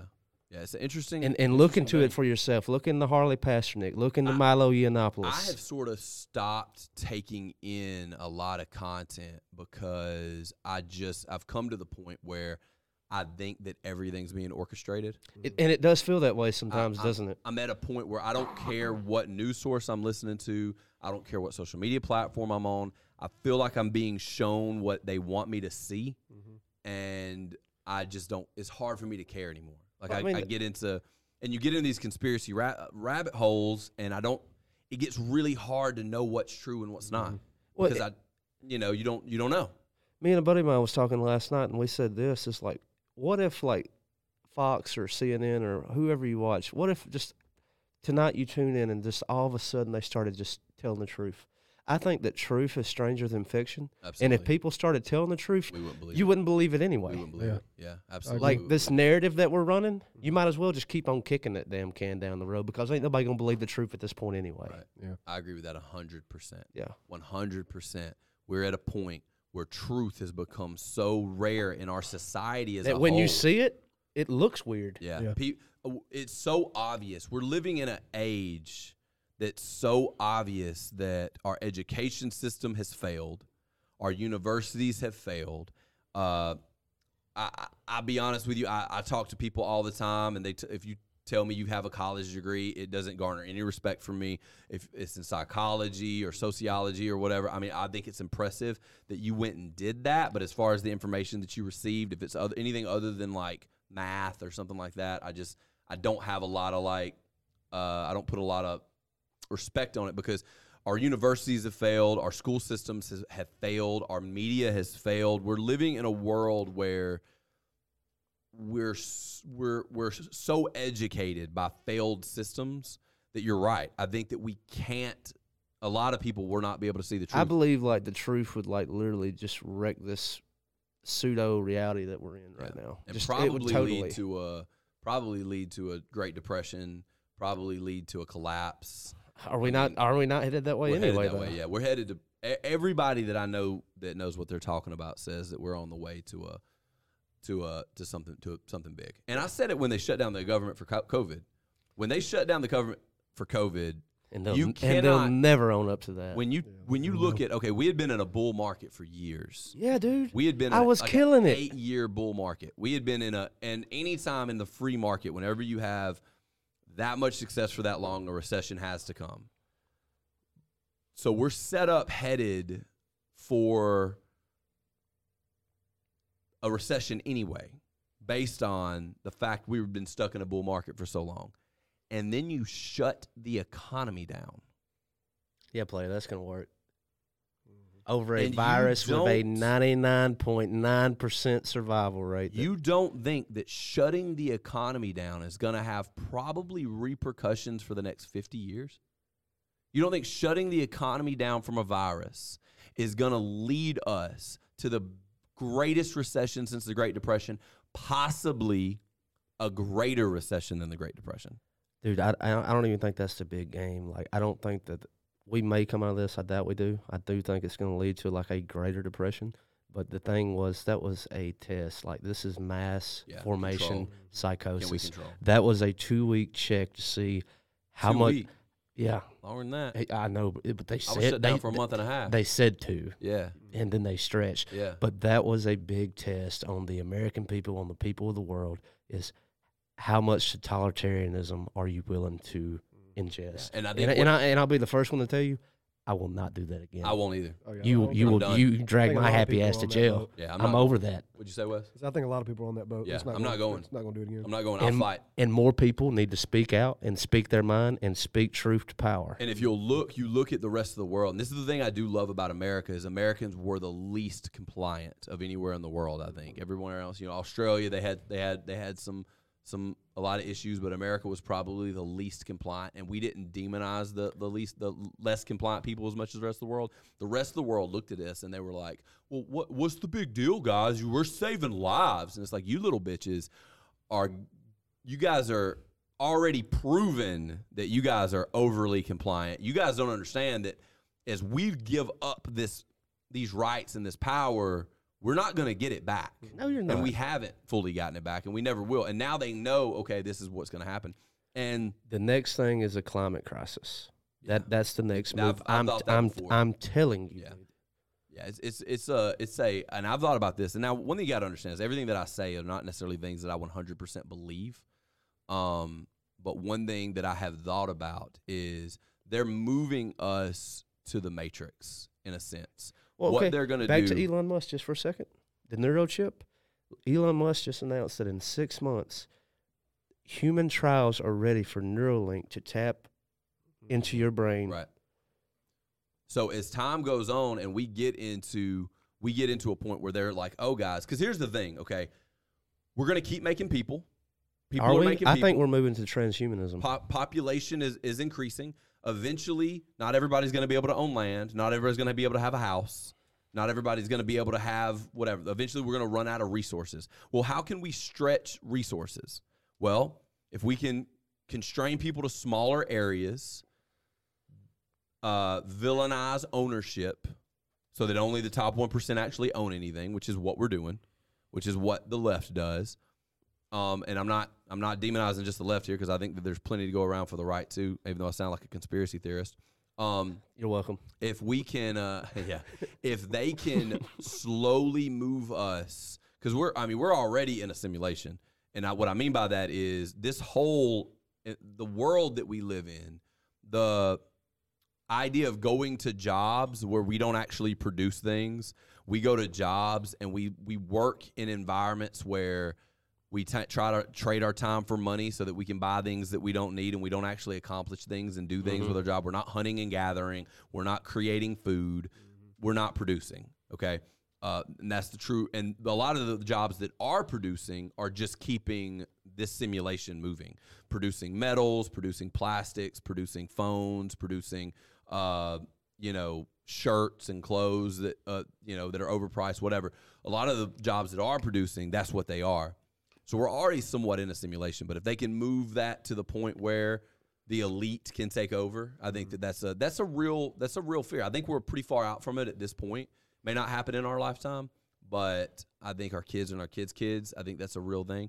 And if you don't think that there's somebody behind the, the curtain manipulating your thought patterns, making you vote for the people that they want you to vote for. I don't care if you're voting right or left. I don't care if you're voting for Trump or not. It doesn't matter. There's somebody who's manipulating that that's making you do those things. And the question is: Is it is it one organization, an Illuminati or whatever, that's pulling the strings behind the behind the scenes for everybody, or is it two organizations competing? But they know that if they can, like it's Coke and Pepsi, and they know that if they can just keep it as them as them two, they'll be able to have the most amount of power. Um, whatever it is, whatever it is, it is happening. We kind of touched on that last week when we was talking about you know there's there's a, definitely a panel behind a closed door somewhere. There's Got to be. There's got to Yeah. be. There's got to be. Things are. If you sit back and you look at the moves being made, if you sit back and you look at the strategy behind the things people are doing, and there's some really smart people. So I look at people like Elon Musk, and he's playing chess while a lot of people, most people are playing checkers, or most people are playing tic tac toe. Um, or just honestly, most people are stuck in the rut of just keeping their head above water. They're not playing a game at all. That's the majority of the population. I'm not that well off. I have no idea how some people are still making it, especially with kids right now. I'm going to be completely honest with you. Tough. My life has changed dramatically in the last two years. Tough. you know, My life has changed dramatically. I went like two years ago. I thought I had it pretty good. Like I, you know, I was I was making moves, and dude, I was like, man, I'm thirties are gonna be good. yeah. And now I'm like, shit, I feel set back. You know, I've had to completely shift. And, uh, you know, I went from, I'll just tell you the numbers. Y'all know the numbers of, of, of what I'm dealing with? Tell the world. Uh, I'll tell the world. I'll, I'll just, I'm just going to be completely honest. And I'm still, for what I do, I still do extremely well. But uh, I went from close to $40,000 a month gross in my business to uh, this month we did 23. And let's talk about keeping the lights on. takes me two thousand dollars a month. Keep the lights on. My rent is just under five thousand dollars a month. My payroll runs anywhere, typically between eight and twelve thousand. Um, so yeah, So it didn't like just looking at the gross. No. Not to mention all the other expenses, Look- which is look, looking at the net. I got I got to do twenty five thousand dollars a month to, your to your your your income didn't get cut in half; it got quartered, almost eighth. By Uh, the time you probably look at it, in terms of take home, yeah. yeah. I went from being able to go anywhere in the world that I wanted, do anything that I wanted. I was planning a trip to Thailand before COVID hit. Oh hell yeah, uh. I was I went from being Get out there with uh, the girl boys. No, uh-uh. lady boys ain't for me. Ain't for me, cuz. Uh, I went from being, uh, and and the thing about it is though, and this is not me making an excuse because I'm learning to win again. I'm learning to win in the new climate. I'm learning to make my gym work in the new climate. Uh, I'm wor- I'm lear- I'm gonna lear- I'm gonna figure it out. You can't. I'm not gonna stop. Oh yeah, But uh, and I'm not even mad. Like it like it, like like bitches get mad. Like little little bitches they they get angry and they're like, oh well, I can't make it anymore. You can. You got to increase your output. You got to you get, you may have to pivot. You may have to do something different, but you can make it. There's uh, like this is when millionaires are made. Mil- mm. Millionaires are Tough made right times, now. yeah, tough times, like yeah. this. This is when you find out what you're made shots. of. Yeah, So yeah, am I upset about it? I am, but I have become a new person through this fire. I have become more resilient. I have my my my resolve is more than it's ever been. I'm going to become more successful than I was before. I'm going to do more than I was doing before. I promise you. I promise you before this is all said and done and before this is over, I'm going to have more setbacks. I mean, I'd see one big thing that hit me was uh, Facebook shutting all Meta shutting all my accounts down because I get most of my clients through Meta, through Facebook and Instagram ads. Oh, dude, they, they they have done like small business so Well, they dirty. they can. I completely. I got hacked and I got completely shut down, and they would not even review my case. I got hacked and somebody So put dirty, child Zucker. porn on my Facebook page.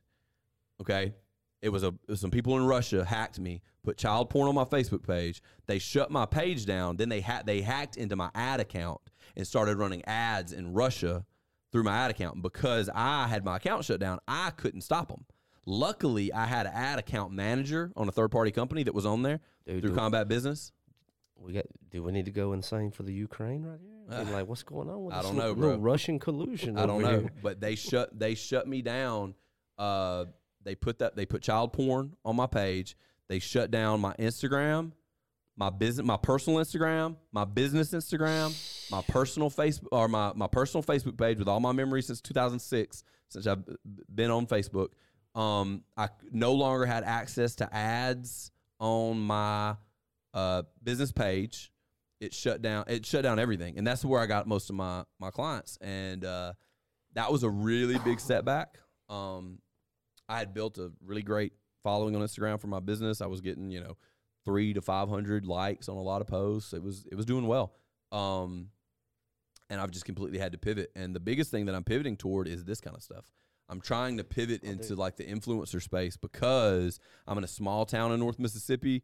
Um, I can and and and this is my vision. So I'm just going to tell you guys I've never actually publicly spoke this vision before, but I'm working to to get to the point with that million followers on YouTube or whatever and I'm going to I promise you I will affect change in this area financially for the people that live here. I will change people's lives. I promise you. If I become a millionaire through the content that I'm putting out, I will do I will I'll be buying Christmases for cuz there's a lot of people. I mean, the average income in this area is $23,000 a year. Um this this area is hurting. The people here are broke and I promise you, I will say it right now, if I can start, if I can get this social media channel to a point where I can affect change, I will. I will. I promise you. That's the same thing with Porch Talk, and this is something that I was telling the guys, and we're, we're getting ready for our big promotion, and Christmas is coming up, and so that I, I wanted to make it possible if that we could raise enough money with Porch Talk, and I personally wouldn't be the guy delivering it. I wouldn't want people to think it was like something that I did. It, wa- I want Porch Talk to be the person that done it, but Well, I, I would love to to Let me I would love to handle people's Christmas this let me year. let me explain. Let me If I could you, impact Let me tell you the reason why I am going to let people know it was me, and I'm probably going to record it and post it. And I'm going to tell you the reason why. You know who Mr. Beast is? yes, Why is he famous?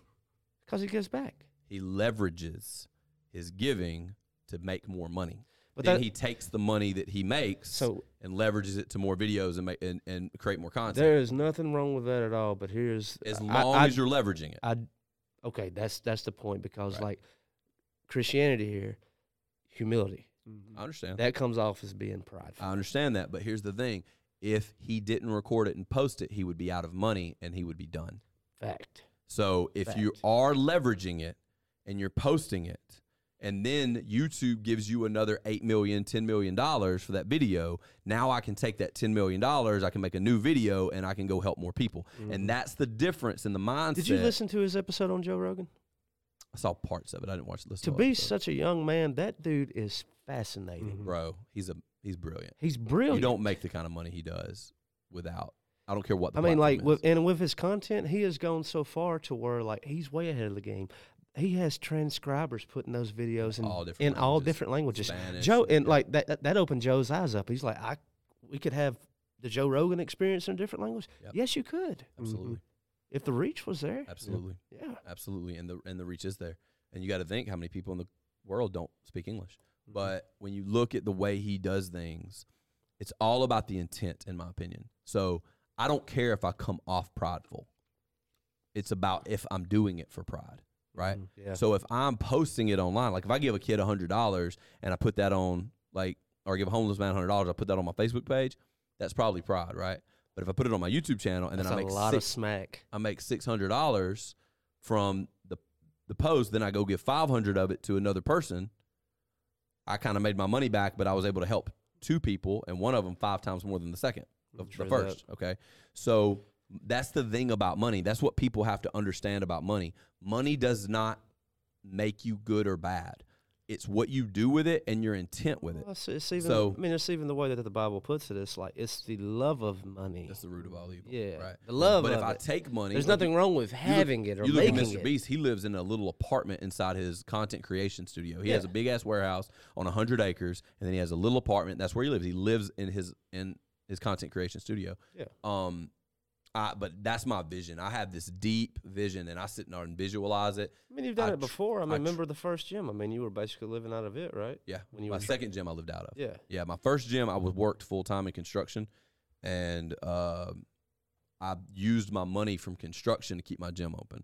My second gym, I decided I didn't want to work construction anymore. I wanted to go all in on the gym. I'll tell you the numbers on that. At that time, my rent on that gym was seven hundred and fifty dollars a month, but I was grossing twelve hundred dollars a month. So I was living on the difference of seven fifty uh, to twelve hundred. Not to mention my house payment and all that stuff. So I had to I had to move out of my house. I had to move into my gym, and I slept on my mats at first. I had a little apartment upstairs. I eventually moved into, um, with no heat or AC, and I lived there for uh, the better part of a year until I got I started working and I started bouncing at a bar, and uh, started making enough money here and there, just doing little side jobs. And my gym started doing a little bit better. I was taking home probably five hundred dollars a month and living on mostly that. So I didn't eat. Uh, most of the food I was getting, I was uh, scrounging for change. I remember my members used to leave their pocket change on purpose. Uh, I had a couple members that would they would empty their pockets out on the counter and they would leave their pocket change on purpose so I could go get like a dollar. I assume they did it on purpose, and I would use that money and I'd go get like a dollar burger, and that would be like the greatest thing ever. I'll never forget. A I had a friend Canyon who I was uh, I was on Gardner Boulevard in Columbus, Mississippi, and I was riding a bicycle that had a loose chain on it. I didn't have any clothes, and I had my shoes were wet from I was running, getting ready for f- a fight or something. I don't remember what I was doing, but my shoes were soaking wet, and I had my feet wrapped in plastic bags, and I was riding this little. And every time I would rotate the chain, chang chang chang chang chang chang chang, and uh, I was riding down the road just getting it because I had scrounged up enough money for a Wendy's chicken dollar chicken sandwich Right there on the corner. and it was right on the corner because I was on Conway Drive off Highway 50, and that was the closest fast food restaurant to me. And um, I booked it. I was booking it. Canyon pulled up, and he was a cop at the time. He was like, "Bro, what are you doing?" I was like, "Dude, I'm about to go get me something to eat, cuz." And I remember he was like, "Man, meet me down here," like, cause I, I had the bike, and I, we, I was almost there. He was like, "Meet me there," and I remember he bought me a baconator, and it was the greatest meal that I'd ever had in my life because I had not had a real meal in a long time, and that's what I I'm, I'm I try to explain to people. And my life has changed now because I have kids and I have a wife, and there's certain things I have to do. But my resolve, like I'm, I I have a resolve to accomplish things. If if I set my mind to something, the resolve is there. I, I think that's really the problem, like with boomers, baby boomers, and like with millennials and Gen X or Gen, Gen Z, Z. right now, Gen it's X like too, though. They're they're a little bit at odds with one another. Yeah. And this is something that has really grown, and it's it's it's horrible. It's entitlement, is what it is. Is so, if you look at the prices in the '60s of a uh, 1962 C10 Chevrolet, the value of it at that time was probably about, I think it's twenty two thousand dollars if you was Twenty to two hundred, you mean? Oh, in today's market. yeah, yeah, yeah. yeah. today's market. Okay, today's full pickup, let it be a Chevy. Let's just say it's not loaded. fifty grand, probably. I'd probably say probably about 65. yeah, I think they've got some advertised down there for like forty something. Oh wow, that's pretty good. Are they not used? They went down a little bit. I- It says twenty twenty two on the on the window. I don't know if it's used or not. Okay. But uh, my point And here, cheapest my. I've point seen. here is, but in today's market, you could now. Granted, like the last time I run, I drove a Nissan Versa. I think I prayed the entire time that nothing happened because I felt like I would be like in a tin can and just completely crushed because it it feels like you're driving in a piece of shit because you are. Mhm. But it's an economy car, and you can get one for 16k at the most, right? I mean, I think they go for like 12. So, but this entitlement thing that these generations have been doing, like, I don't want to live in that crummy apartment. I don't want to drive that crummy car. I don't want to work this crummy job. I don't want to have to work three jobs. Right.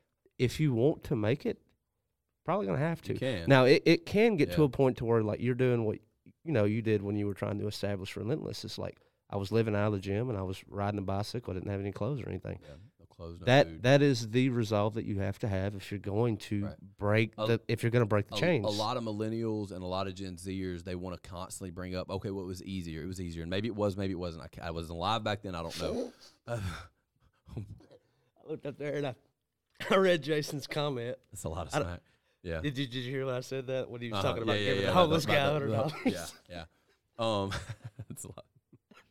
I heard it, but I just kind of scammed over it before. But it is or it isn't. But the point of the matter is that it may not be your fault, but it's your responsibility. Yeah. You got to figure out a way to win. You know, that's just the long and the short of it. Like maybe things are harder now. Maybe it's harder to buy a house. Maybe it's harder to get rich. Well, the thing about it, it, it's not like if you look at the square footage of a house, like the house that I grew up in, it's not that big of a house, but like the houses that are being built today, they are fourteen hundred more square feet than the way that we used to build houses. Like everything is bigger now. It doesn't have to be that way. I'm not mm-hmm. saying that you have to live in a tent. Yeah. Was I mean I don't I don't know what the dollar per square foot difference is, and I, the the thing is, is I'm just not that interested in it. I really just I don't care. The point of the matter is is that it's not the world. The world doesn't owe you a living. The world doesn't owe you food. The world doesn't owe you health care. The world doesn't owe you life. The world doesn't really owe you anything. Uh, the fact that we won the lottery to be on to be alive and conscious on a planet with breathable air and drinkable water and a climate that we can survive in, it, you pretty much already won the lottery. And now you're wanting more and more and more to be given to you. And the thing about it is, is the people who want that never make it. They never become great. They ne- the people who understand that, like, hey, maybe it's not my fault that I was born poor. Maybe it's not my fault that I was born this way or that way, or or with this sexual orientation, with this color, with this uh, side of the tracks, with this whatever. The people who really become great are the people who say, "Hey, you know what? At the end of the day, there's nothing I can do to change these things. But what I can change is I can work harder than everybody else around me. I can have a better attitude. I can kill myself when other people are unwilling to, and I can get myself to a position where I can have some influence, or I can have some money, or I can have some comfort or some freedom. And for me, it's all about freedom. I want money so I can have freedom, not as much luxury. I, mean, luxury is great, but I want freedom, um, which I've effe- I've effectively done in my life for the most part. I do kind of what I want to. It's just what I want to do is usually work. Um, but the the thing about it is that you you have to take that responsibility. You have to make up your mind that that's the way that it is. And if you're not willing to do that, you're going to lose. And it's not fair and it sucks and it's hard and it nobody's happy about it. I'm not happy about it either. But the fact of the matter is that as a man, that's your responsibility, first off. And second off, the more you go through, there's a reason why the people that fought World War II were the greatest generation because hardship makes you who you are. go having to struggle, having to fight, having to claw tooth and nail for what you feel is yours and what you deserve, having to kill yourself to make ends meet, to get things, to do the things in life that you want to do is how you become the person that can do them. If you want to be influential, if you want to be successful, if you want to be great, you must go through shit first. You cannot get it otherwise. So stop looking at your struggles as your downsides. Your struggles are making you the person that is going to allow you to make that money and affect that change. How do you get a diamond, man? Pressure, That's it. Pressure, You got to you got to go through the Gotta trial. heat. Trial by fire. pressure and heat. on. Pressure and heat. So if you look at it and you're like, all these boomers, you guys had it so much easier than buying a house. Good. Good. I want it to be harder for me. Mm-hmm. I want it to. Well, then you'll know. I want my life to be and harder. you'll, you'll know what it's worth too, cause Right. Because you, had to bust your ass for it. And you, these little entitled kids. And the other thing about it is too. And I'm going to say this, and we're going to end it. We're at an hour and 45. The other thing that I'm going to say is this: these kids that feel entitled or whatever, and that's fine. You can feel entitled. It doesn't matter. The fact of the matter is this: you cannot, you can't change the the situation you're in necessarily. You have to go out and do it. And I'm going to be honest, I completely forgot what I was about to say. I looked over there and read a comment, and the point that I was about to make completely eludes me now. So, you know, uh, I am going to wrap it up on, on this one. But the point of the matter is These this guys. you absolutely have to be willing to do what other people are not wanting to do. Um, you can blame the boomers, you can blame the Gen Z or the Gen X, you can blame the greatest generation, you can blame anybody that you want. The fact of the matter is, here we are. That's just it. Here we are. We can't change it. Life's hard. Get a helmet. You know what I I found? learned that from Boy Meets World. Yeah, I'll let you close, but uh, most of the people who are doing the griping and complaining ain't really bringing anything to the table anyway. Right. Well, that's why Yeah. they're grapping and complaining. Right. Yeah. So, gonna hand it to It's the them, yeah. people who it's That's the just people it. who who don't bring value that usually complain. Mm-hmm. And we live in a world too. And I'm I'm, And, I, I'm, and, I'm like, gonna and you're talking about like people commenting like hateful things on like the, the media or the content you're putting out, dude. Who cares, you know? I, I I want it. I want people to hate. Mm-hmm. And I'm I, we didn't get any hate today on the live, but we usually get it on the shorts because usually these are our fans that actually watch the Yeah, actual podcast. Um, yeah. Y'all, if both- you aren't, y'all are great. yeah, this was awesome. Yeah, Love y'all guys. if you aren't getting hate, you aren't reaching enough people. no, you're not because like your disposition and your thoughts and beliefs are gonna jar people. Right. Everyone's are. You can't talk to 50,000. You definitely can't talk to a million people and say anything without someone getting offended. You could literally just get on in front of a million people on a microphone and be like, the sky's blue. At least one person's going to be like, that freaking, you know, idiot. It's not blue. It's, It's actually gray. It's cloudy. yeah, yeah, yeah, yeah, azul. I don't know, you know. Uh, Yeah, well, well, well. That's funny. yeah. Anyway, guys, we're gonna wrap it up there, right there. Thank you guys so much for the people that commented, the people that were on this live episode. I've had a great time with my friend Alan Aldridge. Thank you, dude. I'm going to absolutely start having you back on rotation to get you back to, in here. Let's go. Let's Um, go. Super excited. Check out that. Porch Talk, guys. Yeah, go check out go check out Porch Talk. Also, go subscribe to us on Instagram, on uh, TikTok, on Facebook, on anywhere that you get podcasts. Make sure that you get on there on the Mississippi Superman Show and subscribe on YouTube. We'll see you guys on the next episode. Peace.